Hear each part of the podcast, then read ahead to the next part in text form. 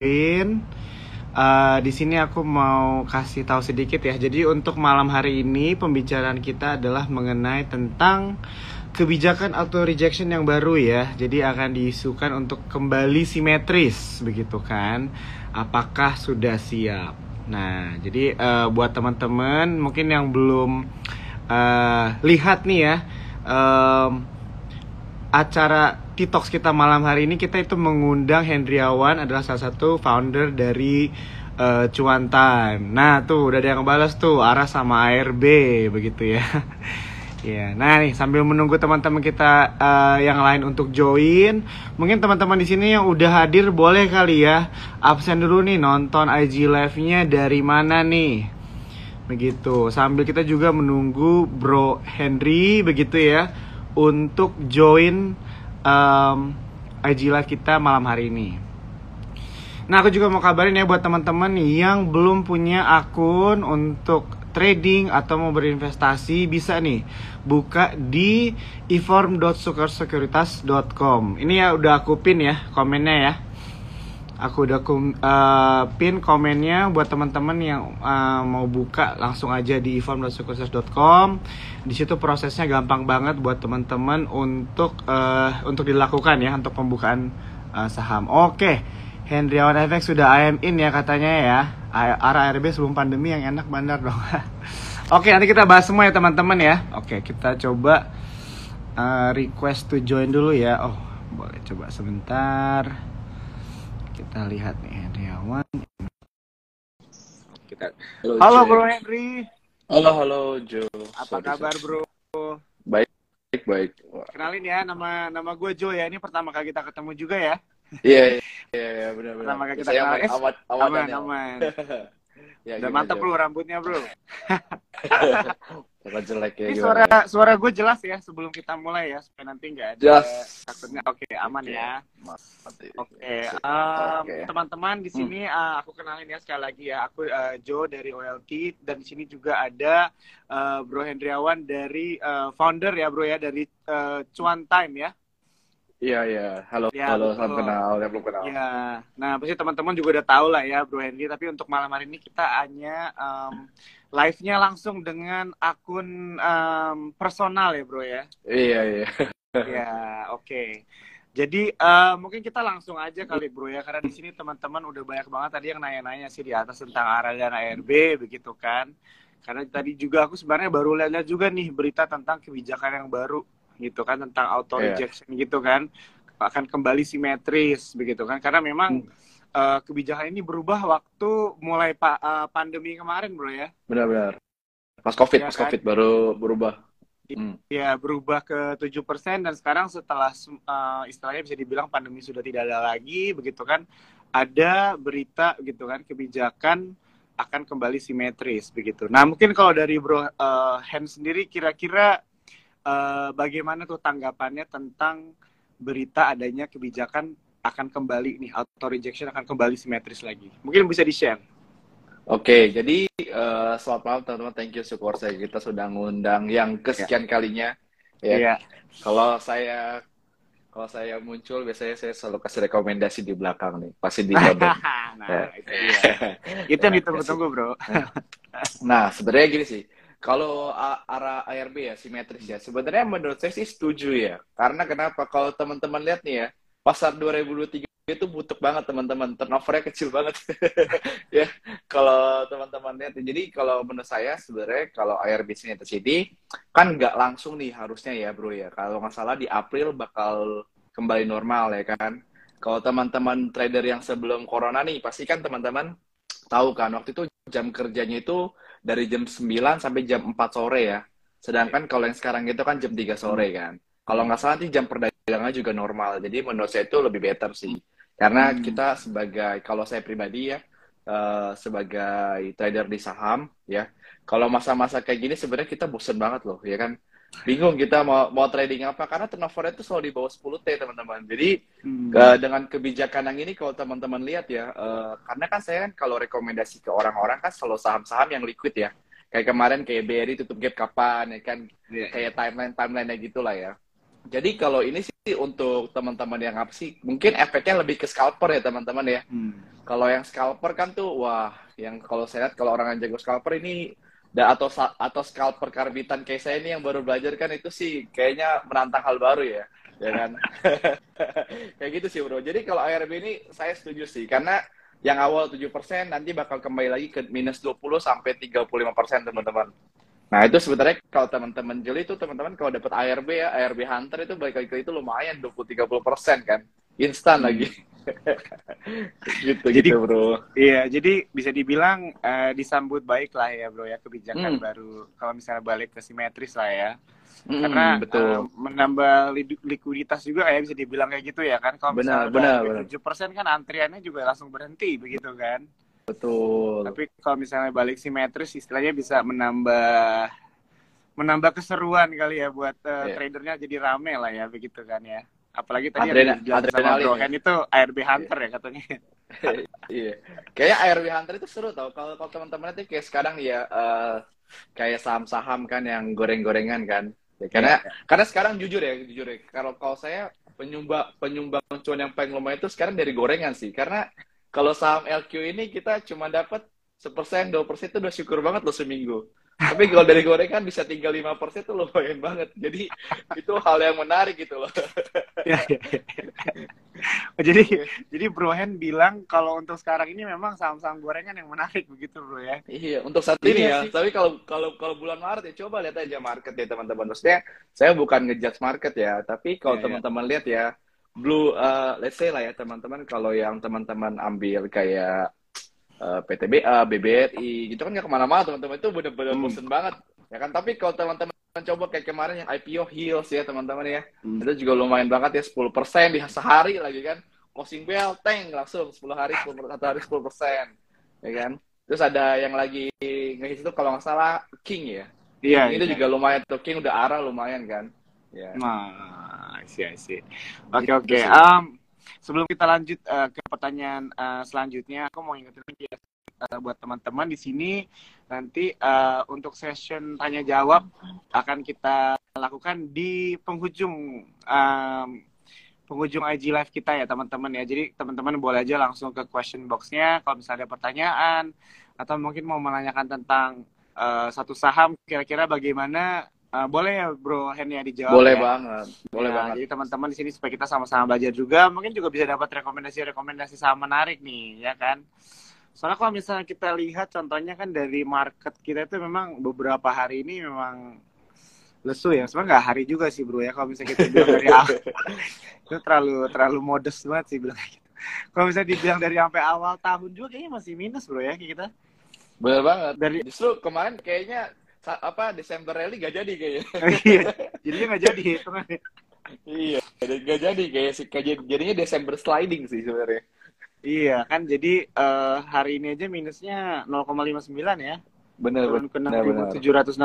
Nah, jadi mungkin dari uh, Henry sendiri kira-kira gimana tuh? Ada nggak mungkin overview atau mungkin bisa dibilang market outlook tipis lah ya untuk melihat di kuartal pertama ini kira-kira tanggapannya gimana sih? Mungkin yang bisa di share buat teman-teman cuan troopers di sini. Karena di sini pasti ada ada trader ada investor juga ada mungkin juga teman-teman yang baru mau mulai investasi nih. Tapi pas mereka lihat dengar beritanya marketnya lesu dan sebagainya gitu kan. Mungkin ada tanggapannya kah atau tips and trick mungkin buat teman-teman semua Oke, kalau market outlook dari aku sih sebenarnya gini sih. Kalau kita lihat di kuartal satu ini kan biasanya ada Januari efek ya teman-teman ya. Hmm. Tapi kalau yang aku lihat sih uh, Januari efek itu chartnya kan ada tuh. Tapi kan ini udah mau kuartal satu ya. Biasanya yeah. orang itu udah mau apa sell in bukan sell in May lagi sih. Kayaknya ini udah sell in March and go away kayaknya sih. Hmm. Jadi uh, kuartal satu, kuartal dua ini sih menurut saya kayak udah slow down ya.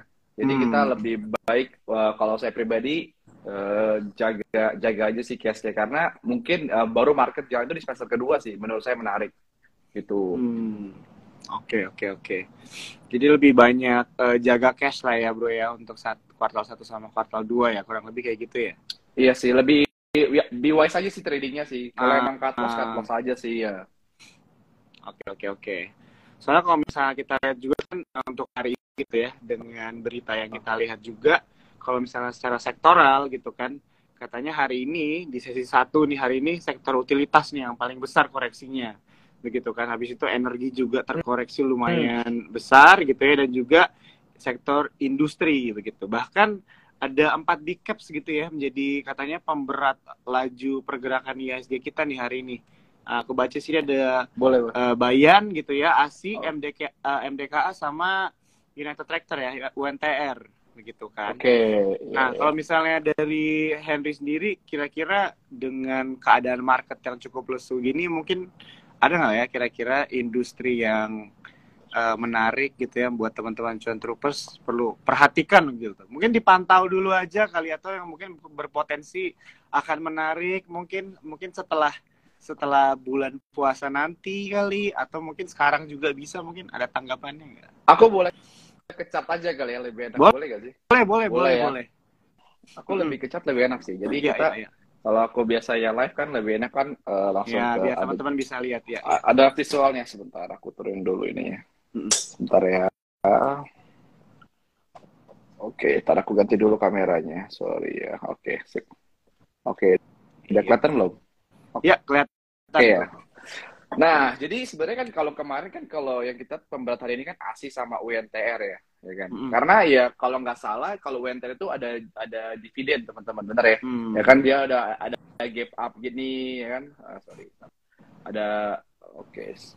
dia ada gap up kalau nggak salah. Sebentar, aku, mm. wah ada gap up ya.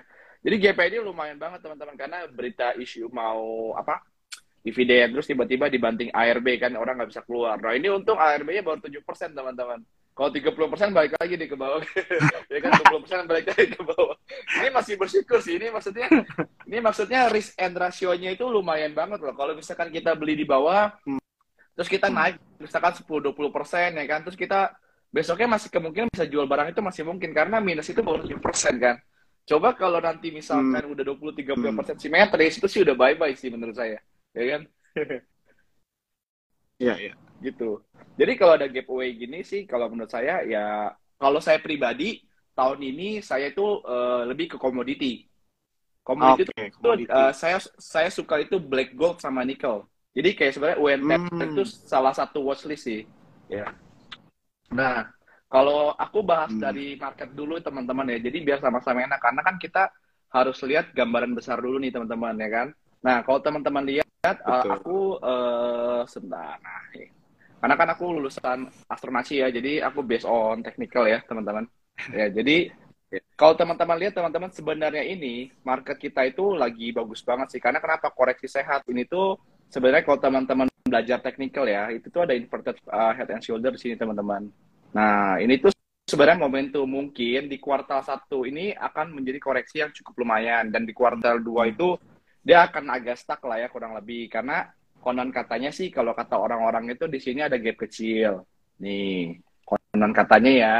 Jadi market itu memang harus hmm. turun. Tapi teman-teman harus lihat juga nih, kalau aku uh, aku kasih informasi uh, APBN teman-teman ya, ambil positif buat negatifnya. Aku bukan ngajarin. Jadi saya itu cuma pengajar apa uh, sharing informasi.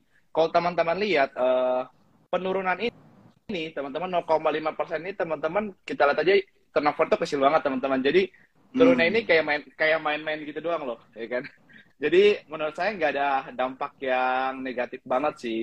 Ya memang karena marketnya harus koreksi ya udah koreksi aja gitu. Hmm. kayak gitu sih bro. Kalau dari okay. komunitas kalau kalau dari market ya. Kalau orang yeah, bilang itu menurut aku ya bakal koreksi dulu sih I see. Oke oke oke oke. Jadi memang kalau misalnya koreksi memang dari marketnya uh, lagi koreksi tapi uh, Henry juga tadi bilangnya sebenarnya bisa dibilang juga koreksi sehat lah ya kurang lebih begitu ya. Betul karena uh, inflow-nya inflow-nya aja kan gak gitu gede kan maksudnya. Hmm. Maksudnya turnovernya kecil banget jadi gak kayak gak kayak pas covid gitu loh. Jadi kalau pas covid ini kan dahsyat banget ya teman-teman. Kalau teman-teman yeah. waktu itu belum merasakan covid sih yang punya posisi di atas sih nangis itu. Kayak ah, oke okay, oke. Okay. mana ya 2000 nah ini kan? Gitu. Jadi kalau misalnya kita kan tadi uh, ngomongin tentang uh, eh, ARB gitu ya yang balik uh, kebijakannya hmm. akan uh, ada isu akan balik seperti uh, kebijakannya simetris seperti sedia kala gitu kan. Dan kita juga hmm. membicarakan tentang market yang lesu. Dan tadi Henry juga kan mention bahwa uh, Henry uh, trader lah ya bisa dibilang seperti itu ya. Iya Ya, ya, aku trader, ya. aku trader lah.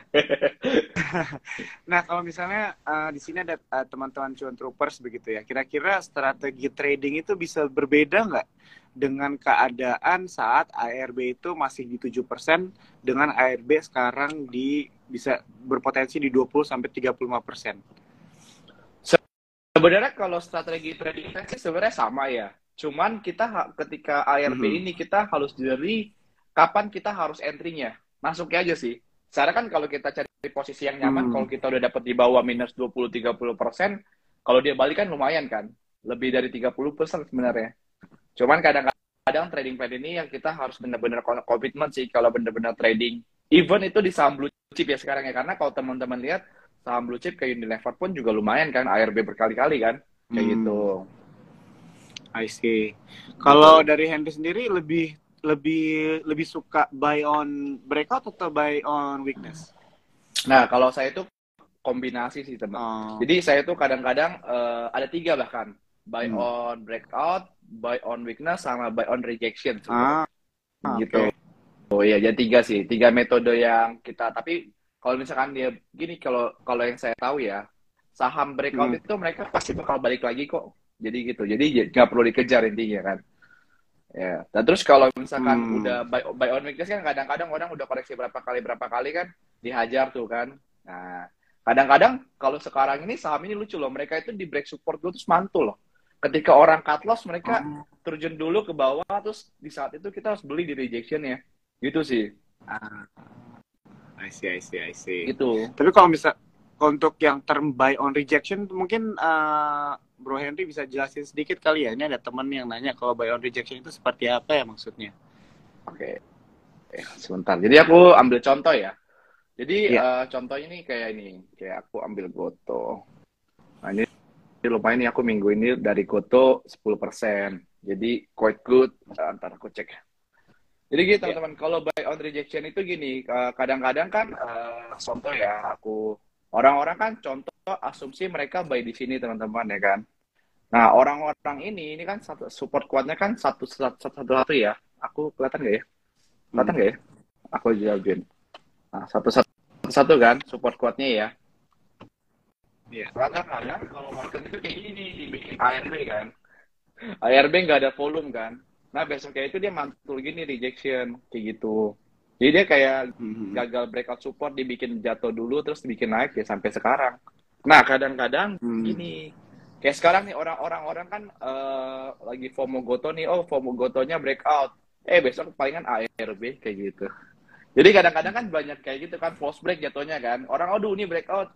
Sekarang rata-rata saham yang breakout itu rata-rata false break semua loh. Kebanyakan ya, hmm. kebanyakan gitu. Jadi buy on rejection itu kayak gini aja, orang dibikin cut loss, kita tunggu momentum dia ada candle reversal, kita hajar. Kayak gitu. I see, I see. Kayak gitu, Bro okay. Jo. Tapi ini okay, baik lagi ya, teknik trading orang itu beda-beda ya. Iya, iya, iya, iya. Oke, okay. Gitu. berarti udah dijawab ya teman-teman ya. Oke, okay. walaupun tadi kita kita ngumpulin pertanyaan aja dulu kali ya. Kalau misalnya teman-teman boleh, boleh, bertanya, di sini aku mau ingetin sekali lagi uh, sekali lagi ya boleh uh, di question mark atau di comment sectionnya juga nggak apa-apa begitu ya nanti hmm. akan uh, langsung kita tanya aja ke Henry kalau misalnya teman-teman yang mau nanya tentang mungkin portfolio saham kalian sekarang ada yang uh, ada yang mungkin lagi merah begitu ya atau mungkin ada yang profit ada dan kalian nggak tahu nih harus tetap di keep di hold atau dijual mungkin bisa kita tanyakan aja kita langsung ngobrol santai yeah. aja lah pokoknya ya boleh okay. boleh konsultasi uh, konsultasi Ya, betul. Uh, dan uh, kalau bisa kita baik lagi nih bro, tadi kan ngobrolin tentang sektor. Tadi kalau nggak salah uh, Henry mention tentang salah satu sektor favorit adalah komoditas bro ya, yang betul. yang diperhatikan lah ya.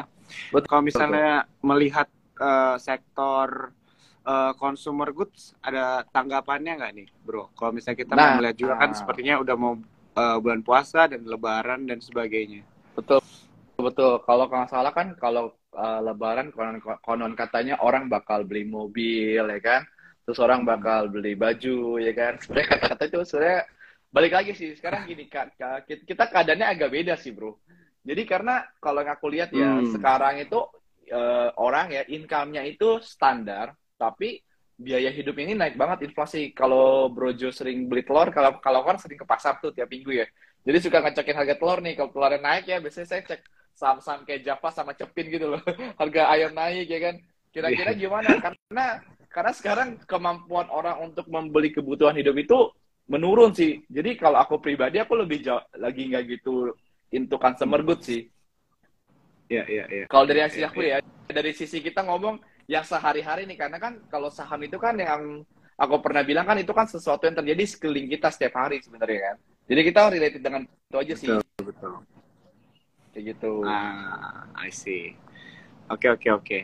Soalnya um, untuk contohnya di setiap TikTok gini kan aku memang menanyakan juga begitu kan kira-kira ke narasumbernya atau ke para influencer gitu kan kira-kira uh, menurut kalian sektor apa aja nih yang menarik. Nah, tapi aku juga suka nanya nih, kira-kira ada nggak sektor yang uh, kurang menarik secara personal gitu kan? Karena orang kan mungkin bisa berbeda pendapatnya begitu kan, analisanya berbeda. Nah, kalau untuk Henry sendiri kira-kira ada nggak ya sektor yang mungkin yang kurang menarik mungkin untuk di awal tahun ini gitu? Untuk awal tahun ini yang saya bilang tek- kurang menarik itu teknologi sih. Kayak ge- sama sama bank-bank digital sih. Itu kurang Oh, menarik banget. Iya. Ya, ya, ya, Tapi ada ya. tapi ada beberapa bank digital juga maksudnya menarik gitu di masa-masa orang nggak suka. Ada Mhm. bank-bank yang turnovernya bagus. Contohnya kayak BBB kan dia tuh turnovernya bagus kan dari minus minus minus jadi Mhm. plus. Tapi kan kita ngeliat kuartal keempatnya juga kan kayak gitu. Kayak gitu Ya, sih. ya, Jadi kalau aku lagi kurang suka itu di, di teknologi sih. Kalau bank Iya. digital itu jauh. Kalau aku jauhin banget sih. Jadi kalau masih ke bawah ya itu kan, dengan iya. ah, oke oke. Ya memang kalau misalnya ngomongin tentang tech dan digital mungkin masih dari tahun lalu masih keseret-seret bro ya. Betul. Oke. Karena kalau yang aku lihat ya, kalau yang aku lihat di saham Indonesia ini teknologi itu sahamnya menjual mimpi sih, bukan bukti kan. Ah, Jadi orang-orang FOMO ya kan. ya kan. Terus kalau terus kalau yang kedua kalau yang kedua itu kan sama apa? Kalau nggak salah aku baca beritanya MSCI Arto itu ada yang cut loss ya, gede banget kan. Jadi bahkan yang fund besarnya aja cut Nah. loss gede gitu di bank digital kan. Gitu. Jadi kadang-kadang Hmm. fund digital, eh, fund, man, eh, fund digital, fund manager itu lebih pintar daripada kita gitu loh. Jadi kenapa dia keluar, kenapa terus kenapa kita harus masuk gitu loh. Jadi itu wajib dijauhin sih. Itu itu tips saja sih kalau orang, orang orang yang baru awam kita berpikir fund manager itu lebih pintar dari kita gitu dan dia mereka certified kenapa mereka keluar sedangkan kita harus masuk kan makan Hmm. pom pom pom pom Hmm. gitu kan ayo bayar tuh bayar tuh gitu kayak gitu Nah, Itu sih. ini menarik, menarik Iya. banget nih ya eh, insight-nya dari Henry nih sampai ada yang komen nih Mama Juli bilang mantap nih beda. Secara semua orang selalu bicara buy untuk consumer good begitu kan ya. Jadi kalau misalnya eh, memang kita lihat ya teman-teman ya di sini eh, aku appreciate banget gitu ya kalau misalnya kita bertanya sama orang memang karena pendapat orang di dalam pasar modal itu bisa berbeda-beda begitu ya. Angle untuk melihat sesuatu atau analisa sesuatu itu bisa berbeda banget begitu kan. Jadi memang buat teman-teman juga apalagi yang masih baru em, informasi itu nggak bisa ditelan mentah-mentah ya bro ya betul harus betul di mungkin dilakukan riset sendiri atau baca-baca lebih dalam lagi kali ya untuk melakukan keputusan buy atau sell kali ya lebih Mm-mm. seperti begitu ya Karena gini, kalau yang aku lihat ya, sorry aku bukan ngajarin dari pengalaman aku nih ya, yang aku melalui proses ya. Rata-rata orang itu nggak ada yang baik di pasar modal karena oh, pasar modal ini adalah misalkan gua cuma ngambil uang lu Jo, ngerti gak? Jadi kayak lu kalau nggak pintar dari gua, uang lu gua ambil gitu, ya kan? Itu kasar sih Iya, sebenarnya. Tapi orang itu diimingi dengan oh bayi ini bayi ini mereka masih baru yaudah pencet all in ya kan, terus nyangkut di atas gitu. Sebenarnya agak kasihan tapi mekanisme pasar kita kan memang seperti ini. Kesalahannya kan untuk yang retail-retail ini mereka nggak mau belajar sih sebenarnya. Hmm. Mere- Mereka merasa, merasa kayak masih Euro, Eurovia ketika mereka beli saham pada saat COVID, mau apa profitnya Hmm. bigger ya kan, 100%, 200% Iya. kan. Ya, betul betul Masih ter, masih terlena gitu kan. Tapi, Tapi sekarang sudah- zamannya udah beda. Eh, Welcome to the real world sekarang ya bro ya. Iya, benar. Ya semoga keadaan sekarang mendewasakan banyak investor lah ya. Dan trader juga ya untuk lebih dewasa dalam eh, berinvestasi. Oke, eh, mungkin sambil kita ngobrol-ngobrol, aku juga punya pertanyaan sih eh, yang aku disiapin Boleh, gitu ya buat eh, Henry. Tapi juga di sini ternyata banyak banget nih teman-teman yang bertanya tapi dari comment section, jadi aku juga harus sampai uh, scrolling scrolling juga nih untuk nyarinya nih. Tadi oh Henry mention tentang BBYB kan, ada ada yang hmm. bilang tapi memang BBYB depositonya itu memang paling gede sih katanya gitu. Ada yang mention juga katanya pening bro lihat IHSG katanya gimana nih caranya? Nanti nah, mungkin di akhir nah. akhir akhir akhir sesi nanti dari Henry ada kali nih ya rekomendasi rekomendasi yang bisa bantu teman-teman untuk nggak terlalu pening lagi kali ya untuk lihat IHSG. Yeah. Karena mungkin benar gak sih bro? Jadi kadang-kadang kalau misalnya saham gorengan itu kan nggak selalu harus mengikuti IHSG nggak sih? Benar kan ya? Bener. Kadang-kadang IHSG merah sahamnya hijau. Contohnya sekarang, coba banyak nah. gorengan yang hijau kan? Coba top gainernya iya. siapa aja itu? top gainernya siapa aja itu hari ini? Banyak kan? Benar, benar, benar, benar. Jadi memang nggak, maksudnya ya benar sih. Kalau misalnya ya SG lagi kurang menarik, biasanya saham gorengan sih yang dicari ya nggak sih? Nah, teman-teman kalau ketika trading saham ya teman-teman itu bukan beli IHSG, teman-teman itu beli sahamnya teman-teman. Jadi teman-teman nggak usah beli IHSG. Ah, kalau misalkan ah, sahamnya bagus ya kan, ya udah hajar aja. Contohnya Goto, iya, iya. ya kan. Nah, tapi Goto udah kelar ya kan. Jangan jangan dibeli lagi itu di post break besok ARB kayaknya. Itu. Jadi di, disesuaikan aja lah ya dengan tujuan kita berinvestasi, dengan plan trading kita juga apa ya, dan kita ya sesuaikan aja dengan pembelian saham kita juga kan. Benar-benar. Karena mungkin kalau misalnya dibilang dengan keadaan market sekarang juga mungkin bisa menjadi entry yang bagus juga kan untuk membeli saham-saham yang uh, berfundamental baik dengan harga yang lebih murah. Kurang lebih bisa bisa dibilang gitu juga bro ya. Betul. Betul, karena kalau yang aku lihat sekarang ya orang itu uh, aku ada quote sih selalu aku post di post aku aku lagi nih uh, kadang bad news itu nggak selalu bad kok dan good news nggak selalu good jadi hmm. uh, jangan ter terpaku sama news sih. Nah kebetulan saya juga lagi belajar ini kan karena saya merasa di market kayak gini teman-teman ya trading itu lelah banget benar gak? saya yeah, merasa yeah. lelah gitu kalau kalau trading lelah jadi saya lagi belajar value investing yang yang tadi Joe bilang banyak saham-saham yang wonderful company kalau kata Pak emang itu benar-benar bagus sih. Jadi ini momentum teman-teman. Jadi yeah, kalau iya. teman-teman trading lagi malas ya udah teman-teman uh, adalah berapa porsi yang memang buat invest, beberapa porsi buat trading teman-teman. Itu lebih better sih. Nah, hmm. wah itu aku jadi penasaran tuh kalau misalnya Henry mention tentang itu tuh. Kalau dari Henry sendiri kira-kira risk profile gimana tuh pembagian trading sama investing tuh gimana tuh? Ada nggak mungkin tips buat teman-teman mungkin yang baru mau mulai berinvestasi? Kadang-kadang mereka kan udah ada nih porsi untuk uh, berinvestasinya gitu kan. Cuma masih nggak tahu nih mungkin 70 persennya long term kah? Atau mungkin langsung aja di tradingin semua? Atau mungkin ada nggak faktor kira-kira yang akan menentukan berapa rasionya ini berapa ya yang bagusnya? Nah, oke, okay. karena aku juga kerja sebagai financial planner ya, jadi aku hmm. bilang dulu sih, uh, apa namanya, sebelum teman-teman investasi ya uh, teman-teman wajib at least punya income-nya dulu benar gak kalau nggak ada ah. ada uangnya bingung kan apa yang mau dialokasiin gitu ya, ya. karena di saham ini itu itu kita permainannya itu adalah number teman-teman kapital hmm. jadi teman-teman teman-teman wajib diingat nih apa bedanya kalau satu juta itu dapatnya sepuluh ribu sepuluh juta dapatnya seratus ribu 100 juta dapatnya satu juta, satu miliar dapatnya 10 juta. Apa bedanya? Apa tuh bedanya? Apa bedanya? Gak tahu. Gak tahu. Bedanya itu cuma di modalnya doang sih. Tapi persentase itu satu persen.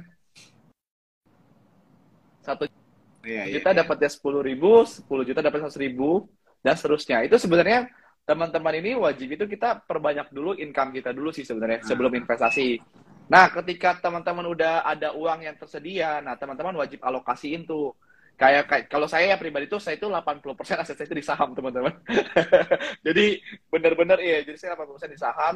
Nah, itu tapi ingat yang saya dapat itu saham itu memang saya parkirin. Jadi kadang-kadang udah jadi kesalahan lah. TKI kita jadi ya, jadi trader classic investor teman-teman itu semua orang pasti sama pernah ngerasain itulah.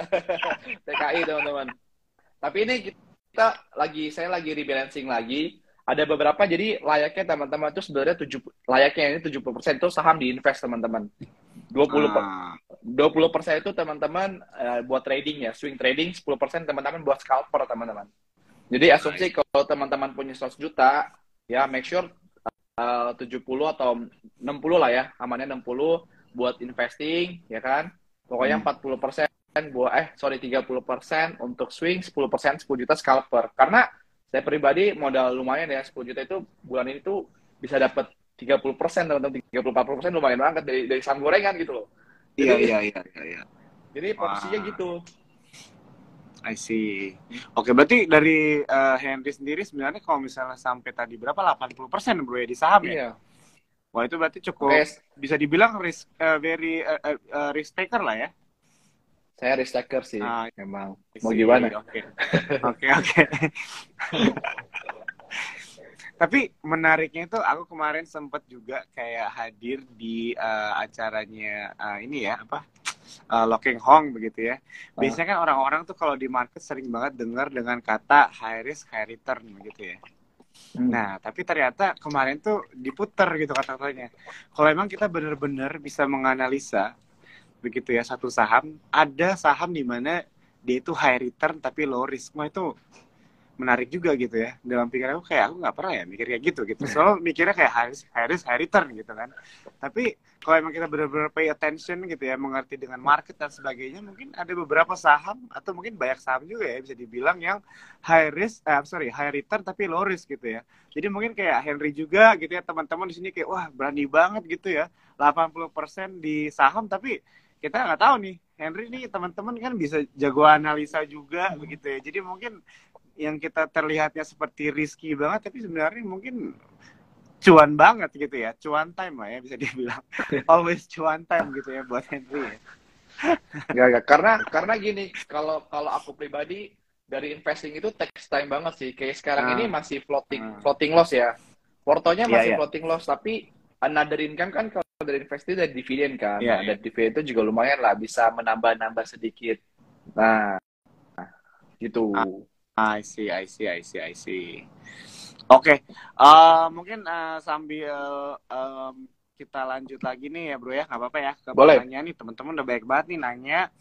Tapi aku mau eh, sampaikan lagi buat teman-teman di sini, kalau misalnya kalian ada yang lagi nonton IG Live ini dan kalian screenshot dan share di sosial media dan tag Sukor Sekuritas dan juga eh, IG personalnya dari Henry, eh, kalian akan dipilih tiga pemenang ya. Tiga pemenang untuk mendapatkan merchandise menarik. Oke? Jadi jangan lupa share di sosial media kalian. Dan buat teman-teman juga di sini ya yang belum punya akun bisa buka di eform.sukosekuritas.com atau kalau misalnya ada pertanyaan seputar pembukaan akun atau tentang aplikasi bisa langsung DM di uh, IG Sukor Sekuritas. Oke bro. Nih ada yang um, ada yang nanya nih tadi tentang MNCN bro MNCN. nah Oke, kenapa? Iya, jadi ada yang nanya uh, dari Yosua Arilando. Dia bilang MNCN kembali ke harga 10 tahun lalu nih katanya. Udah murah banget. Buy or not. Nah, ini mungkin bisa nih dari Bro uh, Hen mungkin kasih insight nih kalau misalnya secara dari teknikal ya teman-teman ya kita udah lihat di depan uh, tanggapannya gimana nih? Sebenarnya kalau kita saham kalau sahamnya kalau di saham kan ini kita cuma bisa uh, one way ya, cuma bisa cari buy doang kan, kita nggak bisa short kan, kayak saham luar kan. Iya. Kalau aku lihat sih ini mungkin masih turun dulu sih, sampai 300 atau 200 sih. Jadi saran saya Hmm. tetap dijauhi saham ini sih. Tapi balik lagi, kalau teman-teman tahu kan si Palo Keng Hong itu bukan belinya MNCN, melainkan dia beli BMTR-nya. Nah, Hmm. Mungkin itu teman-teman PR teman-teman kenapa Palo Keng Hong belinya BMTR bukan MNCN. itu, itu yang harus kita kadang itu yang kadang-kadang kita harus ini teman-teman berpikir teman-teman. Sama Ah, contohnya tuh. sama contohnya gini, kenapa si eh, siapa? Kenapa Paulo Keng Hong belinya PNLF bukan PNIN? Ayo. Itu teman-teman kadang-kadang kita eh, belajar ya maksudnya saya pribadi pas pak pak siapa kalau tahun lalu itu aku cuan gede itu di PN PNIN dapat bigger kan 150 Iya, iya, persen. iya, iya. Terus aku berfi- saya berpikir kenapa Paulo Keng Hong ngambilnya PNLV bukan PNIN ya? Padahal maksudnya sama-sama murah dan good company gitu. Nah itu saya masih bertanya-tanya. Tapi ketika Iya, sekarang makin ini, ah I know karena mereka benar-benar dapatnya yang benar-benar murah banget gitu loh. yang murah banget gitu kalau secara valuasi dan good company gitu. Jadi itu sih. Jadi kadang-kadang kita harus bikin diri sih. Kok dia milihnya ini ya, sedangkan gue pilihnya ini. Kadang-kadang gitu loh. Kalau kita pilih saham kan, contoh nih, sama-sama kita pilih batu bara. Brojo pilihnya Adaro. Kalau saya pilihnya misalkan yang lain kan, misalkan Bumi ya kan, atau enggak apa kan, atau enggak PTBA gitu kan. Kenapa nggak satu-satu suara Bumi gitu? ya. Kan? Beda-beda. I see. Iya betul betul betul. Ya jadi itu PR Ya. tuh buat teman-teman tuh benar juga ya eh, jawabannya dari Henry ya. Ini ada yang nanya lagi bro tentang sektor properti nih. Kira-kira ada tanggapannya nggak untuk sektor properti in general? Dan kalau misalnya dari sektor properti ada mungkin saham-saham dari eh, teman-teman cuan troopers yang Henry bilang mungkin pantas untuk dipantau begitu ya untuk dilihat. Mungkin bisa di-share juga nih sama teman-teman sekalian. Boleh, boleh. Kalau properti ya, Ya. jujur, kalau menurut aku ya, kan aku kan juga beli properti nih, Ya. ya kan? Dan saya itu kaum Ya. KPR, teman-teman. Jadi kalau teman-temannya suka bunga kan naik. Jadi kalau menurut aku itu eh, properti ini agak berat, tapi penjualannya kan naik tuh, ya kan? Cuman Mm-mm. ini tuh jangan, kalau saran saya itu jangan diinvest di saham properti sih, karena kalau teman-teman di cycle-nya, properti itu kan up and down bener ya. Karena nggak Hmm. karena gini, kalau teman-teman mau invest, aku aku pakai muka sorry. Jadi gini, aku aku kasih rekomendasi. Jadi gini teman-teman, ini teman-teman saya eh, nggak bosan-bosan eh, ngomong ini. Kalau teman-teman mau invest ya, teman-teman catat ya. Jadi kalau teman-teman mau invest, pasti teman-teman eh, perusahaan ini memiliki tiga hal yang teman-teman lakuin. Pertama, ya perusahaan saham saham perusahaan ini teman-teman pasti beli tiap hari, oke? Yang kedua, teman-teman pakai tiap hari, oke? Yang, yang ketiga, teman-teman itu beli wala- walaupun harganya naik, teman-teman. Ini tiga kriteria ini teman-teman layak teman-teman invest ya. Jadi ini eh, suatu rangkuman yang mungkin teman-teman bisa invest. Ingat aja tiga kriteria ini karena saham yang bisa diinvest itu bisa di tradingin teman-teman. Tapi saham Hmm. yang bisa di tradingin belum tentu bisa diinvest teman-teman. Ah. Oke? Itu itu analogi yang mungkin orang eh, oh iya gue baru ngerti nih, gue baru paham kayak gitu. Ini ah, ini kadang-kadang Sukortok ini memberikan kita insight yang teman-teman itu juga harus cerna. Kadang-kadang ada juga orang memberikan informasi yang palsu, ya kan kita nggak tahu kan. Makanya saya bilang selalu Hmm. APBN teman-teman ambil positifnya, buang negatifnya. Karena saya juga kadang-kadang mungkin pom-pom saham juga kan teman-teman nggak tahu kan. Jadi jangan percaya 100% teman-teman ya. Ambillah menurut teman-teman baik gitu loh.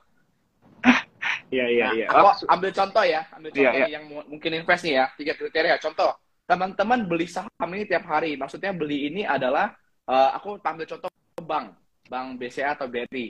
Kalau kita beli tiap hari ini, ibaratkan kita eh, tarik duit atau pakai duit lah, kita beli kan. Nah, itu termasuk kriteria dibeli tiap hari.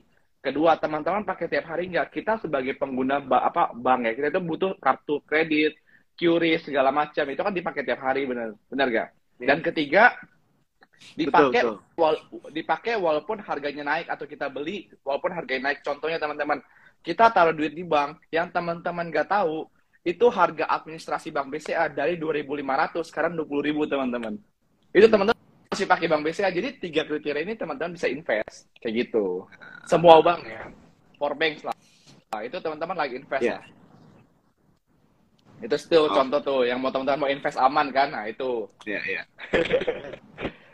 Nah, aku balik ke properti. Kalau proper kalau properti kalau properti nah, properti ini yang menarik tadi ada yang nanya Powon ya. Nah, Hmm. Powon ini teman-teman kalau teman-teman lihat, ini kan memang dia lagi semi-semi sarkuis lah, tapi nggak ke mana-mana kan. Tapi ini kalau teman-teman high risk ya, saya pribadi saya belum nyentuh properti karena properti ini belum masih belum menarik lah. Ini masih belum ke mana-mana teman-teman karena dia itu harus jadi kalau teman-teman trading ya. Ini kan ada yang bilang buy on breakout segala macam. Apa pun metodenya itu yang penting tujuannya sama teman-teman cuan teman-teman, ya kan? Nah sekarang itu naiknya 0,88 persen teman-teman. Sahamnya itu nggak ke mana-mana. Jadi ya dia di rest di sini aja teman-teman. Kalau teman-teman scalping palingan dapatnya gini cara men- nentuin percent ratio ya teman-teman. Kalau teman-teman asumsi beli sekarang nih, ya kan? Itu cuma 2 persen. Tapi kalau teman-teman dia gagal ke bawah nih, break ke bawah, 2 persen. Kira-kira teman-teman worth it gak? Bilang 2 persen di saham ini. Belum tentu uh, volumenya gede loh di sini loh kayak gitu Hmm. I see, I see. jadi Oke, oke, kita oke. jadi kalau saham-saham kayak properti kita cari yang rame contoh sih kayak kemarin kalau nggak salah Citra naik ya karena dia Hmm. ada kota ibu kota baru eh sorry Citra luar negeri ada ibu kota baru nah ini teman-teman kalau lihat nih kemarin di ibu kota baru dia naik di aja 10% sekarang di bawah turun nah sekarang kondisi teman-teman gimana kalau teman-teman nggak konsisten gitu jadi kalau aku pribadi Ah. hindari dulu nih saham-saham kayak gini. Aku kasih tips ya, komoditas teman-teman itu the best banget. Yang sekarang itu nikel sama batu bara. Oke, itu tipsnya teman-teman nikel Hmm. sama batu bara. Saya bakal kasih teman-teman, ini view dari saya, saya bakal kasih teman-teman cuan 10% gratis teman-teman. Wah, tuh. Oke, Cuan Oke. 10% nih teman-teman. sahamnya PTBA teman-teman ya. Jadi ini kemarin Hmm. tuh kita udah beli dari breakout ini sih 350 ini udah TP. Tapi teman-teman ingat eh PTBA ini dividen itu 10 per- PTBA itu dividen itu kalau nggak salah 19% sampai 20% teman-teman. Ini saya udah range nih 17%. Hmm. ya, proyeksinya 17%. Cuman kan ini kemarin nggak batu bara kan tadi Bojo kan ini bad news banget kan. Nah, saya bilang bad news itu good news saya bilang kan. Ya. Tapi belinya belinya Mhm. jangan sekarang ya. Maksudnya tunggu nanti lah. Maksudnya ini udah naik banget nih. Jadi gini, umpama umpama kalau kita trading ya, itu kayak bola bekel teman-teman, ya kan? Dia itu sudah dinaik ke bawah, berarti dia itu harus mantul dulu ke bawah gitu loh.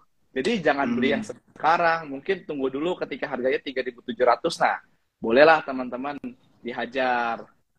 Tunggu sampai dividen, sebelum dividen atau kamde teman-teman keluar. Karena rata-rata kalau teman-teman rajin analisa saham-saham batubara, mereka itu pasti valuasinya itu naik ke harga dividen teman-teman. Tapi setelah dividen ya selamat. Nanti kan udah ARB simetris ya, bukan 7% lagi. Mungkin turunnya itu lebih dari Iya. dividen ya teman-teman. teman-teman harus hati-hati itu ya. Jadi saya eh, kasih ini maksudnya eh, buat teman-teman kalau mau dividen play kayak gitu jangan ditahan terus oh, ini biar dapat dividen 20% lumayan gitu. Jangan. I see. Itu di PTBA teman-teman itu good good to ini sih. Dipantau boleh bro ya berarti ya. Dipantau, pantau. Tapi jangan Dipantau sekarang dulu mungkin ya. mungkin 3660 sampai 3700 itu area buyback saya sih karena kemarin kita udah TP 10% lumayan. Itu. Wah, ini menarik banget nih teman-teman ya. Kita ikut join live sama orang dikasih cuan loh. Dari mana lagi gratis-gratis kayak gini kan? Oke. Saya buat support saya kasih kemarin analisa saya semuanya hit target. Oh, teman-teman. Jadi moga mau Makasih banyak nih. cuma di ya, saya saya sampai taruhan sama Daniel semua tuh tutup gap di hari yang sama teman-teman. Oke, Eh, oke itu tadi eh, kita dapat ya. Eh, thank you banget tuh ada eh, rekomendasi saham yang teman-teman boleh pantau, tapi tetap ya harus diperhatikan eh, momentum masuknya yang benar ya teman-teman ya. Tadi juga dikasih eh, perkiraan angkanya juga, di mana angka harga yang menarik ya. Dan tetap ini adalah eh, disclaimer on juga ya. Semua keputusan itu balik lagi kepada eh, tangan teman-teman sendiri gitu. Karena kalian yang berinvestasi dan trading sesuai dengan eh, tujuan dan resiko keuangan masing-masing ya. Hmm. Oke. Eh, ini ada lagi bro yang nanya kalau misalnya Unilever gimana tuh bro tanggapannya? Boleh mungkin di-share? Nah, ju- jujur, Unilever ya kalau teman-teman karena saya berpikir long term itu saya masih ada harga di 5100 teman-teman. Hmm. Dan itu dan saya, eh, saya jujur aja karena saya memang terbuka semuanya. Jadi Oke, itu harga dan itu hampir 10% porto saya teman-teman. Jadi gitu. Hmm. Jadi kurang lebih dari berapa tuh? Sekarang udah 4000, udah 20% teman-teman floating loss teman-teman.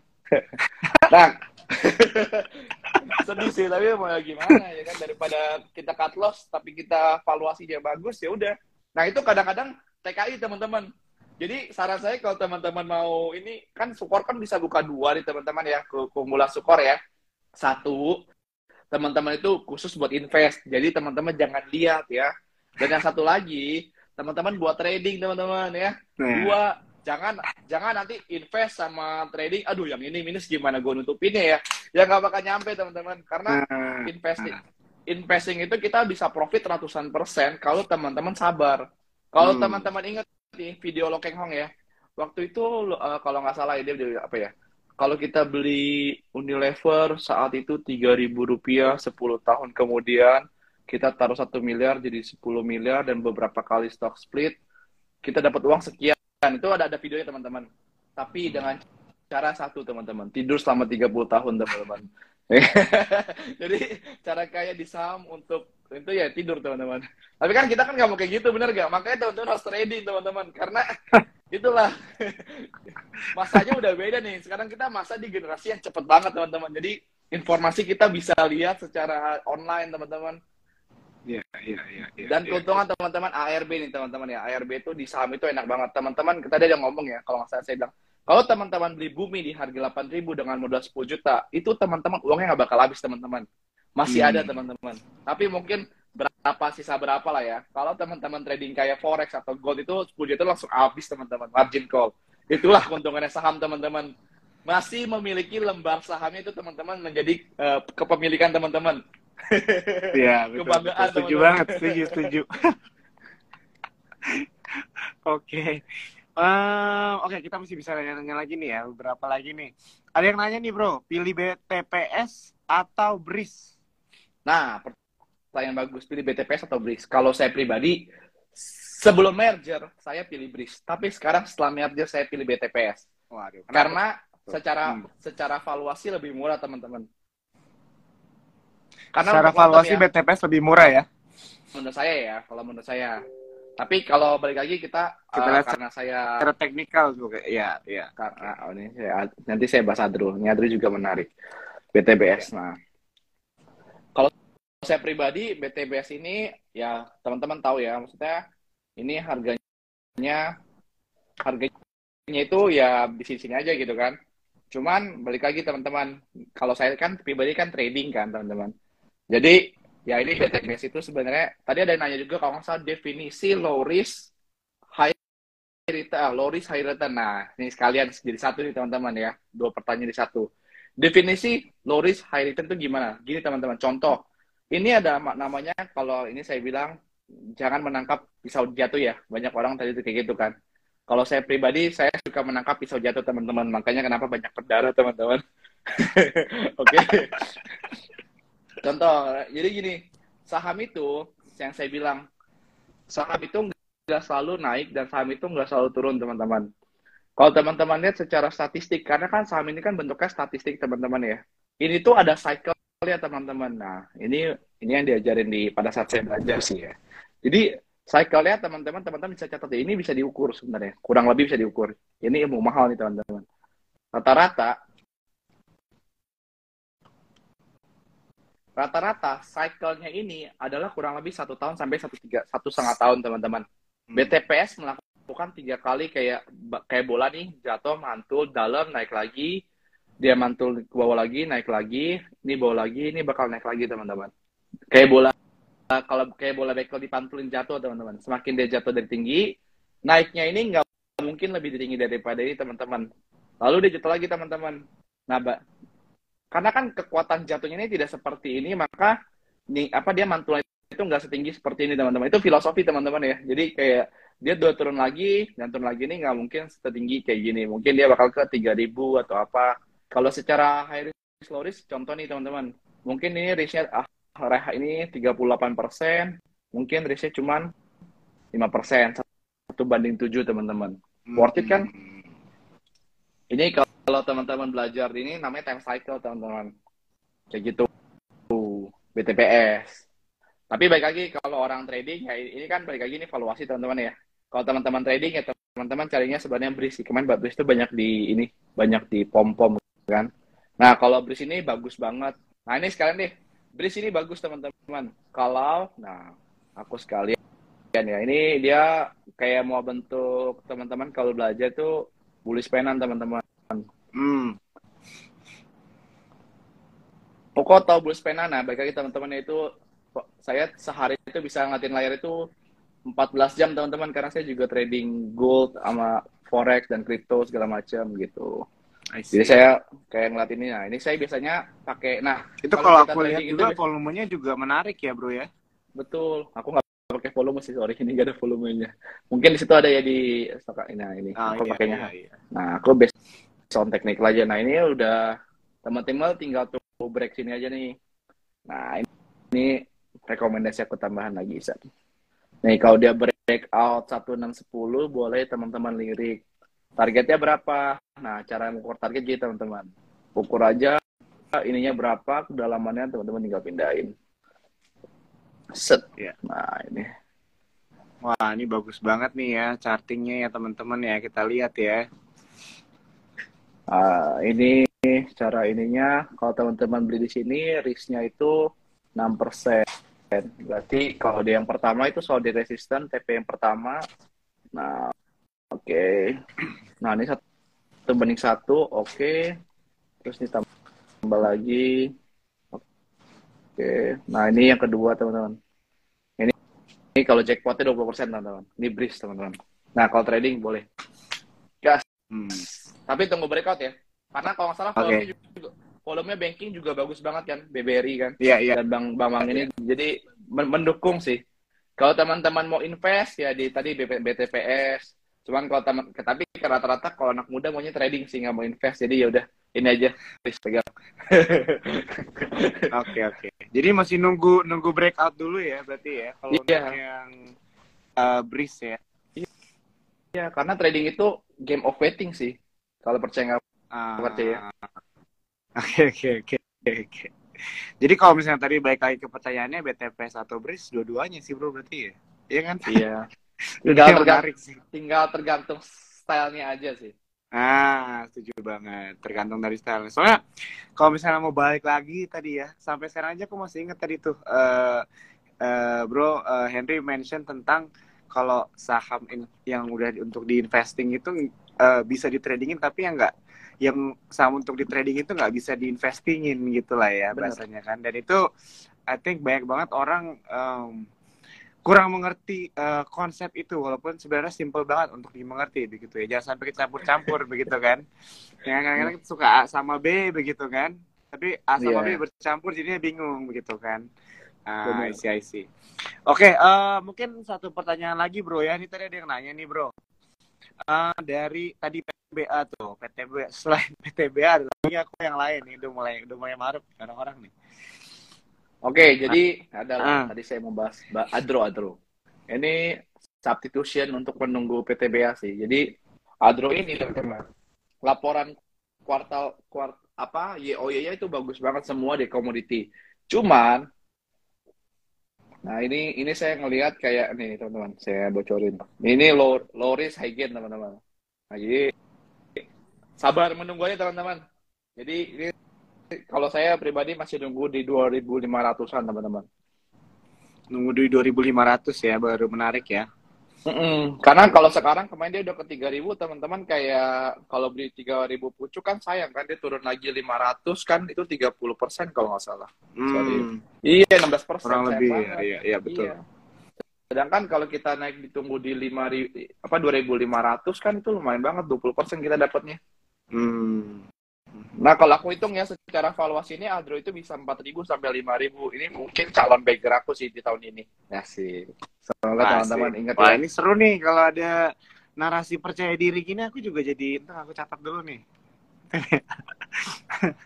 Adro ini udah invest saya sih. Saya udah invest dari 1.300. Jadi saya nanti bakal Ah. fresh up lagi. Ah, Hmm, Nah itu it- it- itu seninya itu seninya itu seninya investing sih sebenarnya. Tapi ya kita nggak bisa iya. nikmatin duit ya, cuma hidup dari dividen aja. Ah, sih betul betul betul. Iya iya iya iya. Oke, em, mungkin eh, satu lagi pertanyaan nih bro. Boleh. Jadi ada pertanyaan dari Ikavero 10 gitu ya. Untuk ISG sekarang ini mending trading swing berapa lama periodnya ya gitu atau mungkin kira-kira eh, ada nggak ya korelasi begitu kan eh, dengan keadaan market dengan cara kita ngecek nih untuk kalau kita mau swing trading itu bagus periodenya berapa lama atau mungkin secara personal dari Henry sendiri untuk uh, swing tradingnya itu biasanya berapa lama periodnya yang digunakan? Sebenarnya swing trading sama semi invest itu sama-sama beda- beda-beda tipis ya. Hmm. ya kan? Kalau swing itu biasanya kan tiga bulan, ya kan? Tiga rentannya itu secara teori itu 3 sampai enam bulan sih. Biasanya Nah, eh satu sampai sorry satu sampai eh, enam bulan satu kuartal atau tiga satu semester. Hmm. Tapi kalau nanya sekarang bagusnya gimana? Kalau sekarang itu bagusnya itu kita jalan-jalan dulu teman-teman. Karena gini, trading itu ibaratkan kita lagi seluncur teman-teman, kita lagi surfing. Sekarang Hmm. itu ombaknya itu lagi surut teman-teman, buat apa dipaksain? Bikin capek tenaga juga loh. Hmm. Ya gitu sih. Saya karena gini, permasalahannya kita itu di saham itu nggak bisa sell teman-teman. Kita nggak bisa short itu, itu permasalahannya. Mungkin kalau nanti kebijakan pemerintah bisa short saham itu kayak lebih enak sih. Lebih seru ya, lebih seru. iya, iya kita bisa bisa cari tiap hari kan naik turun kita hajar pokoknya gitu. Iya, iya, iya, iya, iya. Oke, jadi mungkin balik lagi lah ya ke eh, advice gitu ya, dari rekomendasi Henry untuk kita untuk sekarang ini mungkin bisa eh, lebih bijak gitu ya dalam eh, trading atau berinvestasi kita gitu ya karena kalau misalnya ngelihat dari market kita juga begitu dan ke depannya mungkin akan sedikit lesu lah ya bisa dibilang gitu ya tapi tidak menutup kemungkinan bahwa uh, banyak nih saham-saham uh, menarik gitu ya in the future gitu ya yang kita sebenarnya tinggal menunggu aja momentumnya kurang lebih gitu ya Benar benar. Tunggu aja semester 2 teman-teman. Teman-teman sekarang pokoknya kerja ya, cicil-cicil dikit saham-saham yang koreksi yang tadi saya bilang ya. Nah, ya itu kalau nggak salah nih teman-teman ya, kalau nggak salah ya. Kalau nggak salah PT Bra itu bakal dividen itu di antara bulan April, Mei, Juni di antara itu saya Hmm, siklusnya ya. Sedangkan Adro juga sama, jadi teman-teman boleh lah cicil-cicil sedikit kan. Ah, aku aku kasih terakhir ya teman-teman ya ini saham yang mungkin teman-teman besok bisa lirik teman-teman. nah Gorengan, boleh teman-teman, banget ya. nih oke Ini teman-teman, ini namanya daging wapo teman-teman. Bukan bukan lapo ya, ini daging wapo teman-teman. nah, ini teman-teman, ini eh, tadi saya baru penutupan, saya baru beli teman-teman 185. Jadi teman-teman kalau mau beli boleh banget. Ya ini timer dulu ya teman-teman ya. Kalau saya pribadi saya beli teman-teman. Saya pribadi saya beli ini ya 18586 targetnya di berapa? teman? Targetnya di antaranya teman-teman. Nah kalau kadang-kadang kalau scalper itu ya kita satu dua persen sih out aja sih sebenarnya ini targetnya antara 5% sampai 15 12 persen, risknya cuma 5 persen, 4 persen. Nah ini saya baru masuk teman-teman. Wapo teman-teman. Ini karena rejection ya. Saya technical banget teman-teman ya. Kalau teman-teman lihat ya, semua saya ngeliatin garis-garis kayak gini, kayak gitu. Ini boleh lah dilirik nanti kalau misalkan cuan besok naik, ya udah tag saya ya. Tapi kalau turun juga tag saya aja nggak apa-apa. Wah gimana sih kan hasilnya turun gitu. Karena biar teman-teman tahu kan kalau gorengan kayak begitu. Tapi semoga wapon naik kan teman-teman. Iya, semoga lah bro ya. Oke bro, em, kita eh, sudah lewat sebenarnya dari waktunya, jadi mungkin Oh eh, kita harus eh, sudahi eh, IG Live kita malam hari ini. Eh, buat teman-teman di sini yang baru join, tadi ada beberapa yang nanya juga, eh, jangan khawatir, teman-teman bisa nonton di eh, feednya ya, ada di feednya Sukor Sekuritas karena pembicaraan malam hari ini eh, akan di di save ya teman-teman, jadi akan ketinggalan. Tadi karena Henry udah mention begitu ya beberapa rekomendasi saham menarik dan juga overview juga dari Bro Henry mengenai eh, market dan juga eh, beberapa sektor yang ada di eh, pasar modal di Indonesia. Eh, bro, dari gue thank you banget ya waktunya buat malam ini. Thank you banget juga udah mau sharing-sharing ya. Cuan troopers lainnya ya. Thank you Sukor udah Sampai- sudah memberikan waktu. Wah, agak Semoga teman- Sampai iya. teman-teman pada cuan bersama cuan tupas kan. Banyak-banyak insight menarik teman-teman. Acara-acara juga menarik. Jadi teman-teman dan terbagus itu gratis teman-teman.